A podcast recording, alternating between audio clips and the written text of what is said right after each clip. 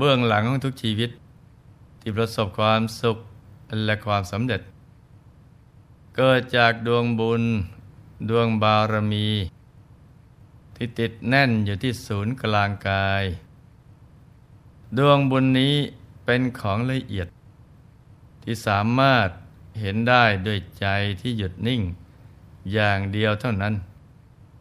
ถ้าดวงบุญโตใหญ่มากความสุขและความสำเร็จก็มากขึ้นตามส่วนถ้าอยากจะให้ดวงบุญนี้ศักดิ์สิทธิ์มีฤทธิ์มีเดชมีอานุภาพบันดาลความสำเร็จให้มันเกิดขึ้นอย่างเป็นอัศจรรย์ก็ต้องหมั่นทำใจหยุดใจนิ่งให้ใจของเราเชื่อมต่อกับดวงบุญภายในให้ได้เพราะถ้าใจใสสมบัติใหญ่ก็จะไหลมาเทมาถ้าทำได้อย่างนี้ความสุขความสำเร็จในชีวิตก็จะบังเกิดขึ้นอย่างต่อเนื่องไม่ขาดตอน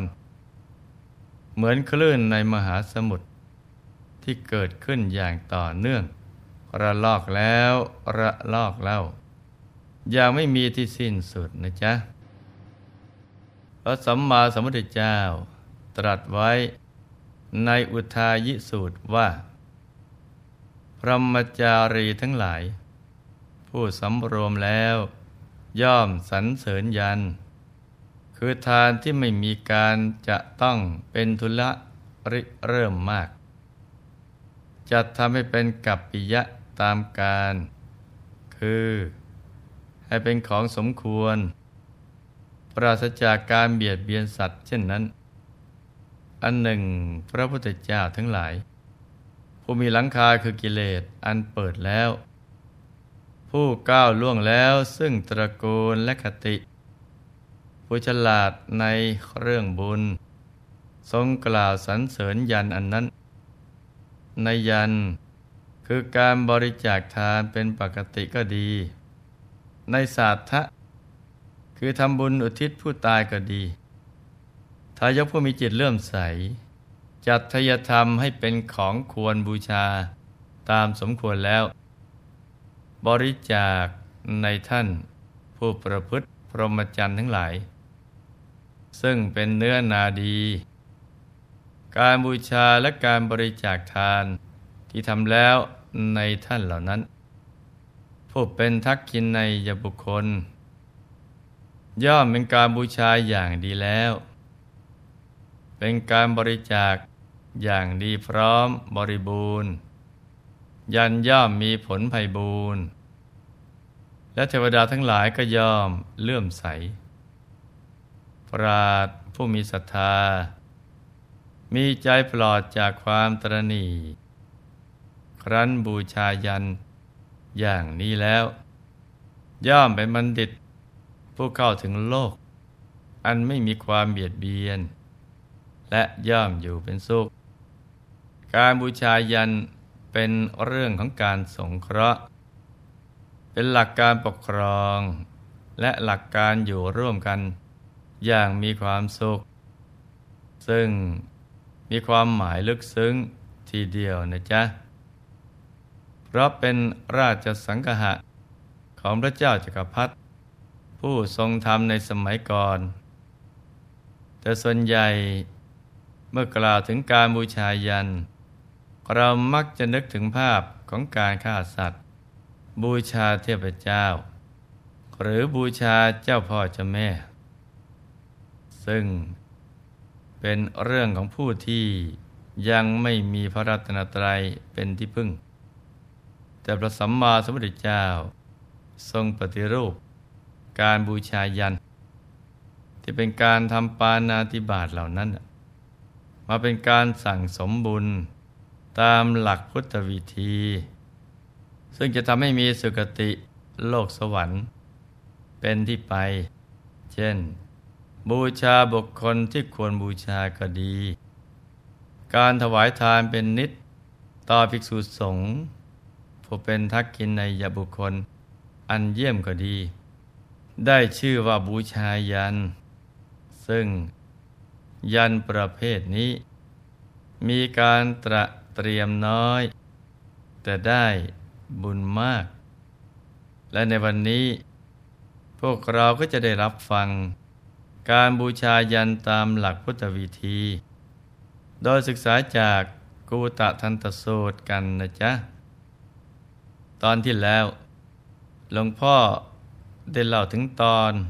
ที่กูตะทันตพราหมณ์และบริวารจำนวนมากมายเดินทางไปเข้าเฝ้าพระผู้มีพระภาคเจ้าเมื่อไปถึงก็ได้ทำการสนทนาปราศัยพอเป็นเครื่องรำลึกถึงกันจากนั้นก็ทูลถามว่าข้าแต่พระโคดมผู้เจริญข้าพระองค์ได้สดับมาว่าพระสัมมาโคดมทรงทราบยันสมบัติ3ประการซึ่งมีบริวาร16ส่วนข้าพระองค์ไม่ทราบแต่ปรารถนาจะบูชามหายันขอพระโคดมผู้เจริญโปรดแสดงยันสมบัติ3ประการซึ่งมีบริวาร16แก่ข้าพระองค์ได้เถิดพระเจ้าข้าพระบรมศาสดาผู้ทรงเปี่ยมล้นด้วยพระปัญญาธิคุณทรงทราบดีว่าการบูชายันในทัศนะของพราหมณ์ในยุคนี้คือการฆ่าสัตว์เพื่อเส้นสวงต่อพระผู้เป็นเจ้าและเกิดจากการบิดเบือนหลักการบูชายันของพระเจ้าจักรพรรดิในอดีตของมิจฉาทิฐิบางกลุ่มจนเกิดความเข้าใจผิดฝังลึกอยู่ในใจของมหาชนเรื่อยมาการจะปรับความเข้าใจผิดมาเป็นความเข้าใจถูกอีกครั้งหนึ่งจำเป็นต้องมีตัวอย่างประกอบคำอธิบายแทนที่พระพุทธองค์จะทรงไขข้อข้องใจของกูตะทันตพราหมณ์ทันทีกลับทรงระลึกชาติในอดีตของพระองค์ที่เกี่ยวกับการบูชายันมาเล่าให้พราหมณ์และมหาชนฟังด้วยภาษาง่ายๆเพื่อให้มหาชนที่มีพื้นฐานความรู้และความเชื่อที่แตกต่างกันได้เข้าใจไปพร้อมๆกันพระผู้มีพระภาคเจ้าตรัสว่าพราหมณ์ถ้าเช่นนั้นท่านจงตั้งใจฟังให้ดีเราจะแสดงเรื่องที่เคยเกิดขึ้นมาแล้วพระเจ้ามหาวิชิตราชทรงเป็นผู้มั่งคั่งมีทรัพย์มากมีโภคะมากมีพืชพันธุ์ธัญญาหารเต็มท้องพระคลังต่อมาเท้าเธอประทับอยู่ตามลำพังทรงคิดคำนึงว่าเราได้ถือครองโภคสมบัติจะเป็นของมนุษย์อย่างมากมายได้รับชัยชนะแล้วครอบครองดินแดนอันกว้างใหญ่ทางที่ดีเราพึงบูชามหายันที่จะเอื้ออำนวยประโยชน์สุขแก่เราตลอดกาลนานท้าวเธอจึงรับสั่งกับพราหมณ์ปุโรหิตว่าพราหมณ์วันนี้เราพักอยู่ตามลำพังจึงเกิดความคิดคำนึงขึ้นว่าเราได้ถือครองโภคทรัพย์สมบัติที่เป็นของมนุษย์มากมายได้รับชัยชนะและครอบครองดินแดนอันกว้างใหญ่ทางที่ดีเราพึงบูชามหายันที่จะเอื้ออำนวยประโยชน์สุขแก่เราตลอดกาลนานพราหมณ์เราปรารถนาจะบูชามหายันขอท่านผู้เจริญโปรดแนะนำวิธีบูชายันที่จะเอื้ออำนวยประโยชน์สุขแก่เรา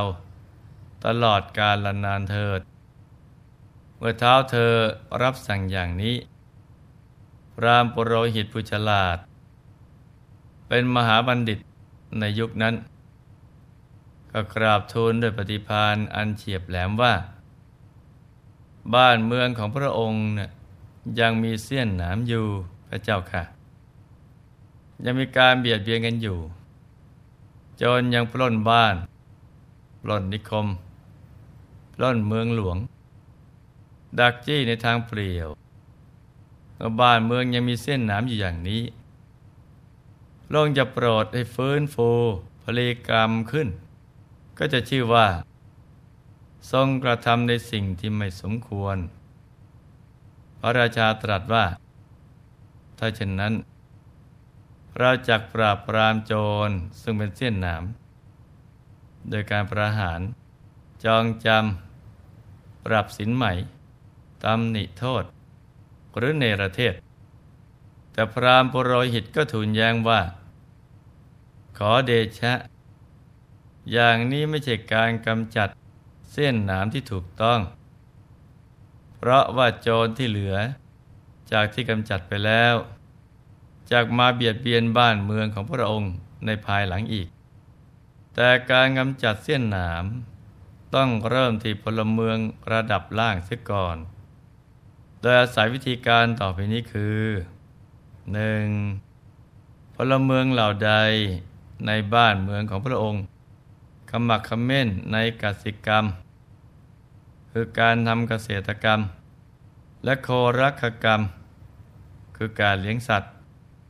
ขอพระองค์จงส่งเสริมการเกษตรกรรมพระราชทานพันธุ์พืชและอาหารให้แก่พลเมืองเหล่านั้นในโอกาสอันสมควร 2. พลเมืองเหล่าใดขมักเขม้นในพาณิชยกรรมคือการค้าขายขอพระองค์จงเพิ่มทุนให้แก่พลเมืองเหล่านั้นในโอกาสอันสมควร 3. ข้าราชการเหล่าใดในบ้านเมืองของพระองค์ที่ขยันขันแข็งขอพระองค์จงพระราชทานเบี้ยเลี้ยงและเงินเดือนแก่ข้าราชการเหล่านั้นในโอกาสอันสมควรพลเมืองเหล่านั้นนั่นแหละจักเป็นผู้ขวนขวายในการงานของตนแล้วจักไม่เบียดเบียนบ้านเมืองของพระองค์อันหนึ่งกองพระราชทรัพย์มีจำนวนมากจักเกิดแก่พระองค์บ้านเมืองก็จะตั้งมั่นไม่มีเสี้ยนหนามไม่มีการเบียดเบียนกันพลเมืองจักชื่นชมยินดีต่อกันมีความสุขกับครอบครัวอยู่อย่างไม่ต้องปิดประตูเรือน